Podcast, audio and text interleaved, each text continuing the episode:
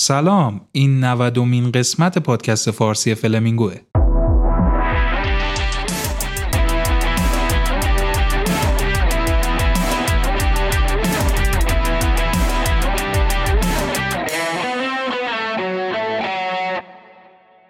درود به همه شما همراهان گرامی پادکست فارسی فلمینگو. امروز 24 مرداد ماه و قرار با هم سری بزنیم به ترند ترین مقالاتی که طی هفته گذشته منتشر شدن. با هم یه صحبتی راجبشون بکنیم. 6 تا مقاله برای این قسمت آماده کردم. سه تاشون راجع به کووید سه تاشون راجع به کووید نیست. مقاله اول راجع به اینه که چجوری کووید باعث بروز لخته میشه. توی مقاله دوم از خستگی و سردرد صحبت می‌کنیم به عنوان شایع ترین علائمی که پس از بهبودی بیماران کووید 19 تا ماهها در اونها باقی مونده. مقاله سوم راجع به اختلالات بویایی و چشایی بعد از ابتلا به کووید 19 و اینکه چقدر طول می‌کشه تا این علائم به طور کامل خوب بشه. مقاله چهارممون راجع به تاثیر تنهایی طولانی مدت بر پیری حافظ است. مقاله پنجممون راجع به تاثیر استرس تحصیلی روی سلامت روانشناختی دانش آموزان هستش. و بخش پایانیمون در واقع دو تا مقاله است راجع به ویتامین دی یکی راجع به تاثیر ویتامین دی بر روی افسردگی و دیگری راجع به تاثیر ویتامین دی در بهبود التهاب مزمن. مثل همیشه دمتون گرم بابت همراهی حمایت like comment دلگرمیاتون و از اون طرف لطفا page مد امروز رو هم فراموش نکنید. page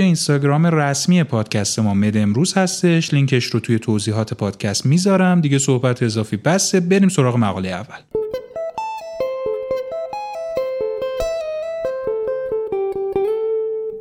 مقاله اولمون راجع به این هستش که چرا کووید 19 باعث افزایش ریسک بروز لخته میشه. حتما تا الان اینکه hyper inflammation و hyper coagulation یا به فارسی التهاب بیش از حد و انعقاد بیش از حد دو تا علامت اصلی کووید 19 هستن کلی خبر به گوشتون رسیده. این hyper coagulation و hyper inflammation مخصوصا تو بیمارای بدحال کووید می‌تونه باعث multi organ failure بشه که خب باعث مرگ یک سری از این بیماران هم میشه از سوال اصلی دور نشیم. چرا کووید 19 ریسک بروز لخته رو می‌بره بالاتر؟ توی چند تا بخش مختلف توی این مقاله قراره راجع به عوامل مختلفی صحبت کنیم که باعث این افزایش ریسک میشه. توی بخش اول قراره راجع به اختلال عملکرد توی عروق آلوئولار در کووید 19 صحبت کنیم. حالا چرا بریم سراغ عروق آلوئولار چرا بریم سراغ ریه ها اول؟ چون که خب این ویروس تنفسیه و از راه تنفسی وارد بدن میشه این دلیل اولش. یعنی در واقع ریه ها جزء اولین محل هایی هستن که آلوده به ویروس میشن در بدن. پژوهش ها به ما نشون دادن که SARS-CoV-2 توی ریه ها روی سلول های pneumocyte type 2 اثر می‌کنه و این سلول ها رو آلوده می‌کنه. یه سری پژوهش دیگه بهمون به نشون دادن که بعضا خود epithelial عروقی رو هم مورد تهاجم قرار میده که این خودش یک مشکل خیلی بزرگیه چون که endothelium عروق یا اون بافت پوششی که داخل رگهای ما رو میپوشونه خودش مولکول های مختلفی رو ترشح می‌کنه که از فعال شدن پلاکت و انعقاد جلوگیری می‌کنن. یعنی endothelium عروق خودش یک نقش خیلی مهمی رو در جلوگیری از بروز لخته در داخل رگهای ما داره و آلوده شدن این سلول ها با SARS-CoV-2 می‌تونه تنظیم اونها و عملکرد ضد انعقادی که دارن رو به هم بزنه. پس تاثیر عروق آلوئولار در بروز لخته در مبتلایان به کووید 19 اونجایی میشه که SARS-CoV 2 میره حمله می‌کنه به بافت اندوتلیال عروق. ولی یه نکته رو فراموش نکنی. اگه یادتون باشه receptor اصلی SARS-CoV 2 روی سطح سلول ها چی بود که بهش وصل می‌شد؟ receptor ACE 2 خود این آنژیوتانسین converting enzyme 2 ذهن ما رو به کجا می‌بره؟ سیستم رنین آنژیوتانسین حالا کار این سیستم چی بود؟ رنین آنژیوتانسین چی کار می‌کرد؟ خود آنژیوتانسین دو چی کار می‌کرد؟ مقاومت عروقی رو می‌برد بالا فشار رو زیاد می‌کرد. حالا وقتی که receptor ش میره یه ویروس اشغال می‌کنه چه اتفاقی میفته نفوذ پذیری عروق زیاد میشه تجمع مایع اتفاق میفته اندام ها آسیب می‌بینن پس اینجوری که مشخصه این SARS-CoV 2 انگار ارتباط نزدیکی با عروق داره کلا. خب حالا اوکی من این همه صحبت کردم براتون دلیل آوردم و مثلا شما هم قانع شدید که SARS-CoV 2 می‌تونه ریسک بروز لخته رو تو عروق معمولی بدن ببره بالاتر. اما مغزو چی میگی؟ همه ما می‌دونیم که دیگه عروق مغزی یه اندوتلیال خیلی سفت و سختی دارن که بهش میگن blood brain barrier یا سد خونی مغزی یعنی هر چیزی نمی‌تونه از این سد رد بشه. اما داستان اینجاست که وقتی یک سری از بیمارای کووید 19 که در سر این بیماری فوت کردن رو کالبد شکافی کردن و عروق مغزیشون رو مشاهده کردن هم یک سری میکروترومبوز در این عروق دیدن و هم یک سری انفارکت های کوچیک مشاهده کردن. ویروس که نمی‌تونه از سد خونی مغزی رد بشه. پس داستان این چیه؟ داستان اینه که توی یک سری پژوهش ها مشاهده کردن پروتئین های ویروسی مثل spike protein اینها می‌تونن از سد خونی مغزی رد بشن چون خیلی کوچیکن دیگه در حد مولکولن و باعث بروز پاسخ ایمنی التهاب و hypercoagulation بشن. حالا بقیه داستان چی؟ تا اینجا راجع به عروق آلوئولار صحبت کردیم راجع به مکانیسم بروز لخته توی مغز صحبت کردیم. نوبتی هم که باشه الان باید راجع به نوتروفیل ها و سیستم کمپلمان صحبت کنیم. نوتروفیل ها یکی از اجزای اصلی ایمنی ذاتی هن و یکی از راهکارهای اصلیشون برای اینکه ویروس ها رو به دام بندازن اینه که تله های خارج سلولی درست می‌کنن. ویروس در واقع در داخل این تله ها به دام میافته. حالا این تله ها در واقع از چی تشکیل شدن؟ اینا یه سری ساختارهای شبکه‌ای هن که از پروتئین‌های ضد میکروبی های اکسیدان کوآگولان ها و فاکتورهای کمپلمان ساخته شدن. از اجزای تشکیل دهنده این تله ها مشخصه که هر چقدر مقدارشون در خون بیشتر بشه احتمال بروز hypercoagulation و ترومبوز هم بیشتر میشه. خود SARS-CoV به طور مستقیم می‌تونه باعث بیش از حد فعال شدن سیستم کمپلمان بشه که یک loop ی وجود داره بین سیستم کمپلمان و نوتروفیل ها و تولید در واقع تله های خارج سلولی نوتروفیلی که این خود تنظیمی مثبت داره بیش از حد فعال شدن سیستم کمپلمان در نهایت می‌تونه باعث بیش از حد تولید شدن تله های خارج سلولی بشه و همون فرایندی که بهتون گفتم اتفاق بیفته.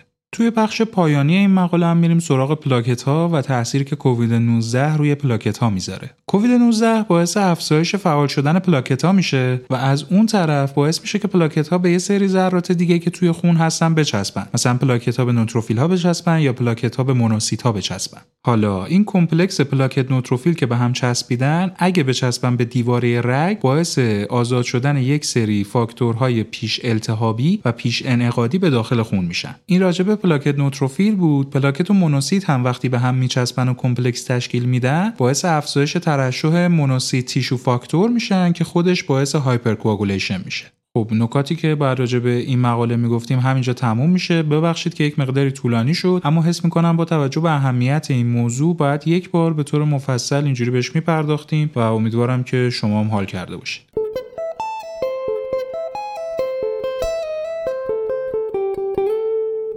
توی مطالعه دوممون مشاهده کردن افرادی که از کووید بهبود پیدا می‌کنن ممکنه تا ماهها بعد یک سری علائم رو هنوز داشته باشن که شایع ترین این علامت هایی که طول می‌کشن خستگی و سردرد هستن. بله این مقاله راجع به اینه که مشاهده کردن به طور میانگین تا چهار ماه بعد از بهبودی از کووید 19 خستگی و سردرد از شایع ترین علائمی هستش که هنوز در بین بیماران دیده میشه. البته بیمار که دیگه نمیشه گفت افراد بهبود یافته. فقط این علائم هم نبودن توی کسایی که از بیماری بهبود پیدا کردن علائم دیگه مثل دردهای عضلانی، سرفه، تغییرات در بویایی، چشایی، تب و لرز و گرفتگی بینی هم دیگر علائمی هستن که مشاهده کردن با شیوع کمتر ولی خب در بین کسایی که از کووید 19 بهبود پیدا کردن تا ماهها بعد وجود داشته هنوز. نتایج این مطالعه از دیتاهای یک مطالعه کوهورت آینده نگر مولکولی عصبی کووید 19 در جورجیا به اسم کنگا استخراج شده. در واقع اینها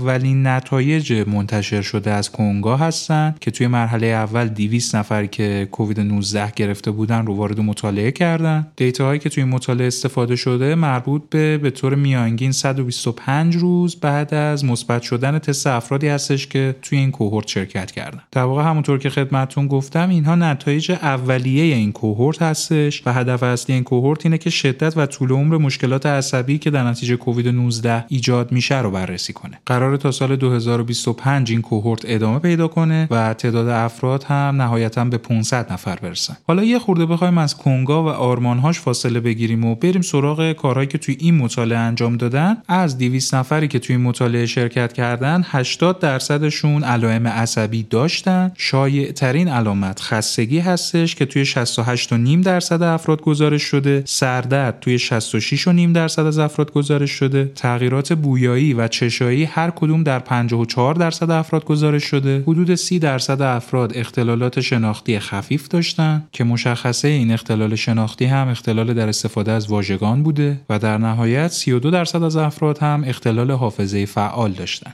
حدود 21 درصد از شرکت کنندگان هم گزارش دادن که confusion یا گیجی دارن. هیچ شرکت کننده گزارش مبنی بر سکته مغزی یا ناتوانی در کنترل عضلات درگیر با صحبت کردن رو هم نداشته. 25 درصد افرادی که توی این مطالعه شرکت کردن معیارهای افسردگی رو داشتن که دیابت، چاقی، آپنه خواب و سابقه افسردگی ارتباط داشته و همراهی داشته با افرادی که این معیارها رو داشتن. 18 درصد از افرادی هم که شرکت کردن معیارهای استراب رو داشتن که کمخونی و سابقه افسردگی ارتباط داشته با این افراد. به عنوان نکته پایانی مطالعه باید بریم سراغ دلیل این علائم یعنی پژوهشگرانی که این همه زحمت کشیدن با درصدهای دقیق و زیبا این علائم رو برای ما درآوردن آیا هیچ نظری راجع به اینکه چرا این علائم ایجاد میشه دارن؟ بله که دارن اما اونقدر هم قطعی نیستش. به نظر می‌رسه که عامل اصلی التهابه. یعنی به طور مخصوص اصلا شما بیاید خستگی رو در نظر بگیرید یک سری از بیماری ها رو ما داریم مثل rheumatoid arthritis یا multiple sclerosis همین MS خودمون که کسایی که بهش مبتلا میشن یکی از اصلی ترین علائمشون خستگیه. چرا؟ به خاطر التهاب. توی آزمایش های خونی که از این افراد شرکت کننده توی مطالعه گرفتن و در طول زمان هم هی بررسی کردن مشاهده کردن به طور میانگین 125 روز بعد از مثبت شدن تست افراد هنوز هم مارکرهای التهابی توی خیلی ها بالا بوده. البته که پژوهش های آینده می‌تونه اطلاعات خیلی بهتری رو در این زمینه بهمون بده.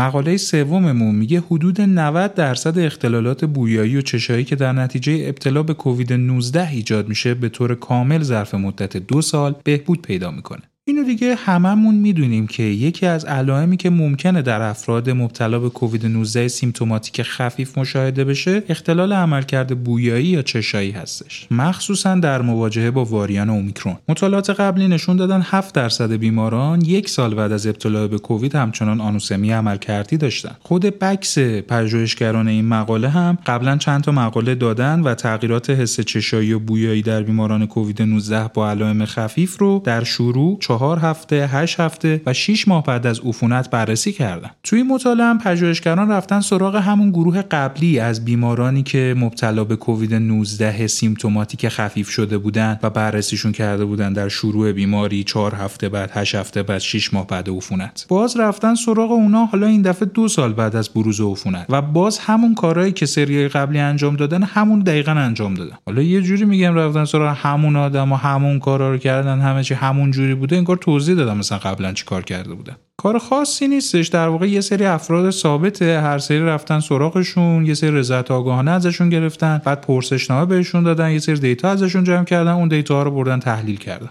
همین. به طور کلی 202 نفر حدود دو سال قبل که این مطالعه شروع شده اومدن و به پرسشنامه های baseline جواب دادن. از اون 202 تا 86 و یک دهم درصد یعنی 174 نفرشون توی همه follow-up های بعدی شرکت کردند و به پرسشنامه های اونا هم پاسخ دادن. یه چند نفر این وسط دچار عفونت مجدد با سارس کوو 2 شدن که اونا از مطالعه حذف شدن و در نهایت 168 نفر توی این مرحله پایانی مطالعه وارد شدن. بازه سنیشون 20 تا 80 79 سال بوده میانه سنشون 55 سال بوده. 90 نفر یا حدودا 53 درصد از این افراد رو هم خانم ها تشکیل می‌دادن. خب حالا بریم سراغ نتایج. شما اون 168 نفر واجد شرایطی که توی این مطالعه شرکت داده شدن رو در نظر بگیرید. از اول اول یعنی از دو سال قبل میریم بررسیشون می‌کنیم. اون ابتدای کار توی بیسلاین. همون دو سال قبل حدود 64 درصد این افراد گزارش داده بودن که تغییراتی توی حس چشایی یا بویایی دارن. چهار هفته بعد این 64 درصد میشه 38 درصد. وقتی که می‌رسه به 8 هفته این 38 درصد میشه 17 درصد. توی 6 ماه 17 درصد به 16 درصد رسیده و وقتی که به دو سال می‌رسیم 16 درصد به 8 و 3 دهم درصد رسیده. یعنی به طور کلی تعداد افرادی که توی هر سری از مطالعات گزارش می‌دادن که ما هنوز اختلالات بویایی و چشایی داریم کاملا کاهشی بوده. به بیان دیگه میشه گفتش از اون جمعی که در ابتدای کار دو سال قبل طی چهار هفته اول بیان کرده بودن که ما اختلالات بویایی و چشایی داریم حدود 88 درصدشون ظرف مدت دو سال بهبود کامل پیدا کردن حدود 9 درصدشون کاهش شدت این مشکلات رو گزارش کردن و حدود 2.5 درصدشون هم اعلام کردن که علائمشون بدتر شده. یه نکته جالب هم اینجا داریم که اومدن شکایت های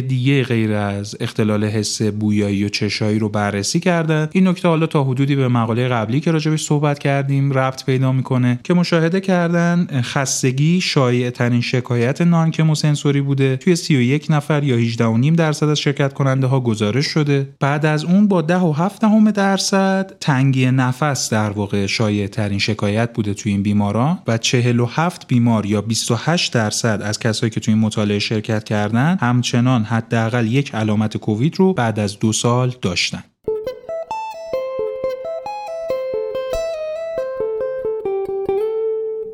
مقاله چهارممون میگه تنهایی طولانی مدت توی افراد مسنتر می‌تونه ریس فاکتور مهمی برای افزایش سرعت پیر شدن حافظه باشه. این مطالعه توسط محققان دانشکده بهداشت عمومی دانشگاه میشیگان انجام شده و نشون میده که تنهایی طولانی مدت در بزرگسالان بالای 65 سال ممکنه یه عامل خطر مهم برای تسریع پیری حافظه باشه. پژوهشگران توی این مطالعه اومدن داده های مصاحبه بیش از 9000 بزرگسال بالای 50 سال رو از یک مطالعه به اسم مطالعه بهداشت و بازنشستگی ایالات متحده جمع آوری کردن. این مطالعه بهداشت و بازنشستگی ایالات متحده از سال 1996 شروع شده و 20 سال طول کشیده تا 2016 پژوهشگران هم اومدن این بازی 20 ساله رو به دو قسمت تقسیم کردن. اول اومدن مدت زمان تجمعی تنهایی شرکت کننده ها رو از سال 1996 تا 2004 ارزیابی کردن. بعدش اومدن تغییرات عملکرد حافظه افراد رو طی 12 سال بعد از 2004 تا 2016 ارزیابی کردن. اسم می‌کنم یه خورده سریع گفتم. ببینید تو این 20 سال به دو قسمت تقسیم کردن. تو 8 سال اول مدت زمان تجمعی تنهایی افراد رو حساب کردن. توی دوازده سال بعدی عملکرد حافظه افراد رو ارزیابی کردن. بعد این دوتا رو گذاشتن بغل هم. نتیجه اینکه مشاهده کردن ارتباط بین تنهایی و پیری حافظه در افراد بالای 65 سال قوی تره و زنان نسبت به مردان کاهش حافظه قوی تر و سریعتری رو تجربه می‌کنن. توضیح جالبی رو هم تو این زمینه دادن. بیان کردن که خانوما به طور کلی تمایل دارن شبکه اجتماعی بزرگتری رو به نسبت مردها داشته باشن. بنابراین در حالت عادی خانم ها احساس تنهایی کمتری به نسبت مردا می‌کنن که این موضوع باعث آسیب پذیری بیشتری میشه توی خانم ها مخصوصا وقتی تنهایی طولانی مدت رو تجربه بکنن این مقاله رو انتخاب کردم که اینجا با هم راجبش صحبت بکنیم. فقط به دلیل اینکه حواسمون باشه و این نکته رو بدونیم که تنهایی و انزوای اجتماعی عوامل خیلی مهمی در سلامت افراد مسن هستن. محققین هم به این نکته اشاره کردند که کاهش تنهایی در اواسط اواخر زندگی می‌تونه به حفظ عملکرد حافظه برای یک مدت طولانی تر کمک کنه.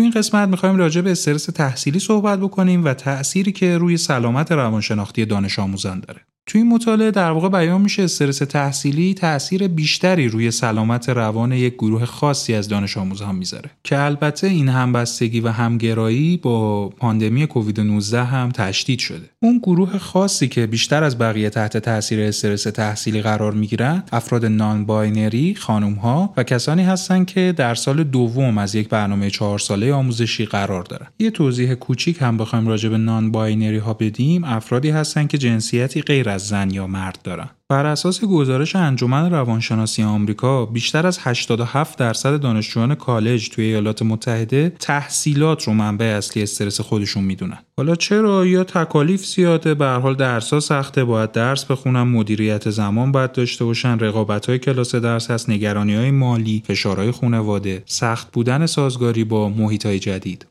توی این مطالعه 843 دانش آموز بین 18 تا 30 سال رو جمع آوری کردند و با استفاده از تست سلامت روانی وارویک ادینبرگ سلامت روان این افراد رو در درجه اول ارزیابی کردن. بعدش سوالاتی راجع به استرس تحصیلی درک شده افراد ازشون پرسیدن و سه عامل استرسای اصلی تحصیلی رو اندازه گیری کردن. این سه عامل استرسای تحصیلی اصلی چیان؟ یک انتظارات تحصیلی. دو حجم کار و امتحانا و سه خود ادراک تحصیلی دانش آموزان یا همون self-perception حالا بخوایم بریم سراغ نتایج. دانش آموزان non-binary بالاترین سطح استرس تحصیلی رو داشتن و بدترین وضعیت سلامت روانشناختی. بعد از گروه دانش آموزان non-binary دانش آموزان دختر قرار داشتن که هر دو گروه استرس مربوط به کووید 19 شون هم بیشتر از گروه مردان بوده. حالا وسط جریان علمی بخوام یه خورده بحث خاله زنکی کنم کلا پسرا اونقدر استرس بهشون وارد نمیشه. البته توی زمینه تحصیل کاملا منظورم بود. وقتی هم که اومدن دانش آموزان رو سال به سال بررسی کردن دیدن اونایی که سال دوم از یک برنامه چهار ساله هستن اونا استرسشون بیشتر از بقیه است و سطح سلامت روانشناختیشون هم کمتره. این در حالیه که دانش آموزای سال اول بهترین امتیاز رو در مقیاس درک استرس تحصیلی از جمله استرس ناشی از کووید 19 داشتن. حالا چرا سال اول اینقدر گل و بلبل بعد یهو سال دوم اینقدر استرس زیاد میشه؟ پژوهشگران اون چیزی که فکر می‌کنن اینه که خب توی سال دوم یه خورده دوره ها پیشرفته تر میشه حجم کاری سنگین تر میشه و همه اینا باعث میشه که خب یه خورده استرس هم بیشتر بشه. و هر چقدر که دانش آموزا میرن سالهای بالاتر مکانیسم های مقابله ای بیشتر میشه به قول خودمون گفتنی بچه ها پوست میشن و خب یه خورده این استرس کمتر میشه.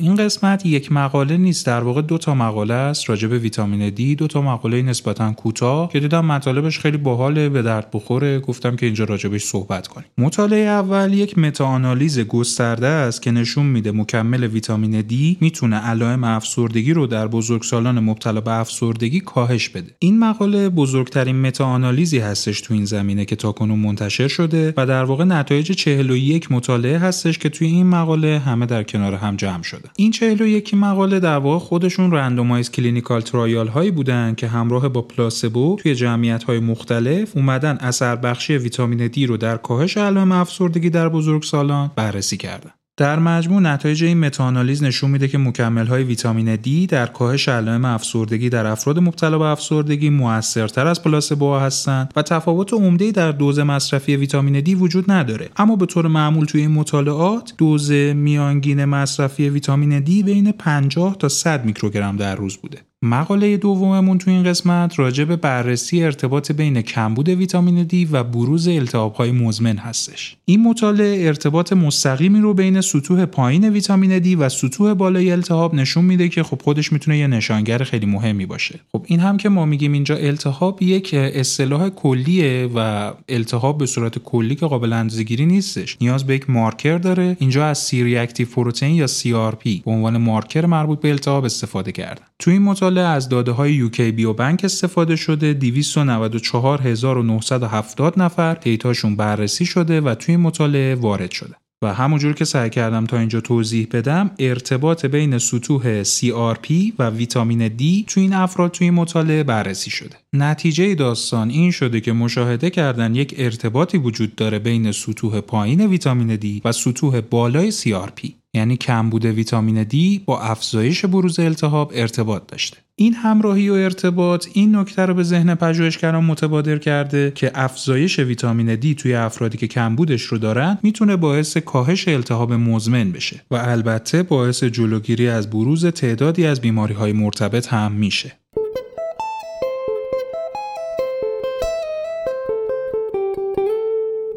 خسته نباشید دمتون گرم. مرسی که تا اینجا همراه پادکست ما بودید. این بود 90 قسمت پادکست فارسی فلمینگو. امیدوارم که خوشتون اومده باشه. حمایت از ما رو فراموش نکنید. page مد امروز رو هم فراموش نکنید. دیگه بذارید که قسمت طولانی تر از این نشه. بریم تا قسمت بعد. تا درودی دیگر. بدرود.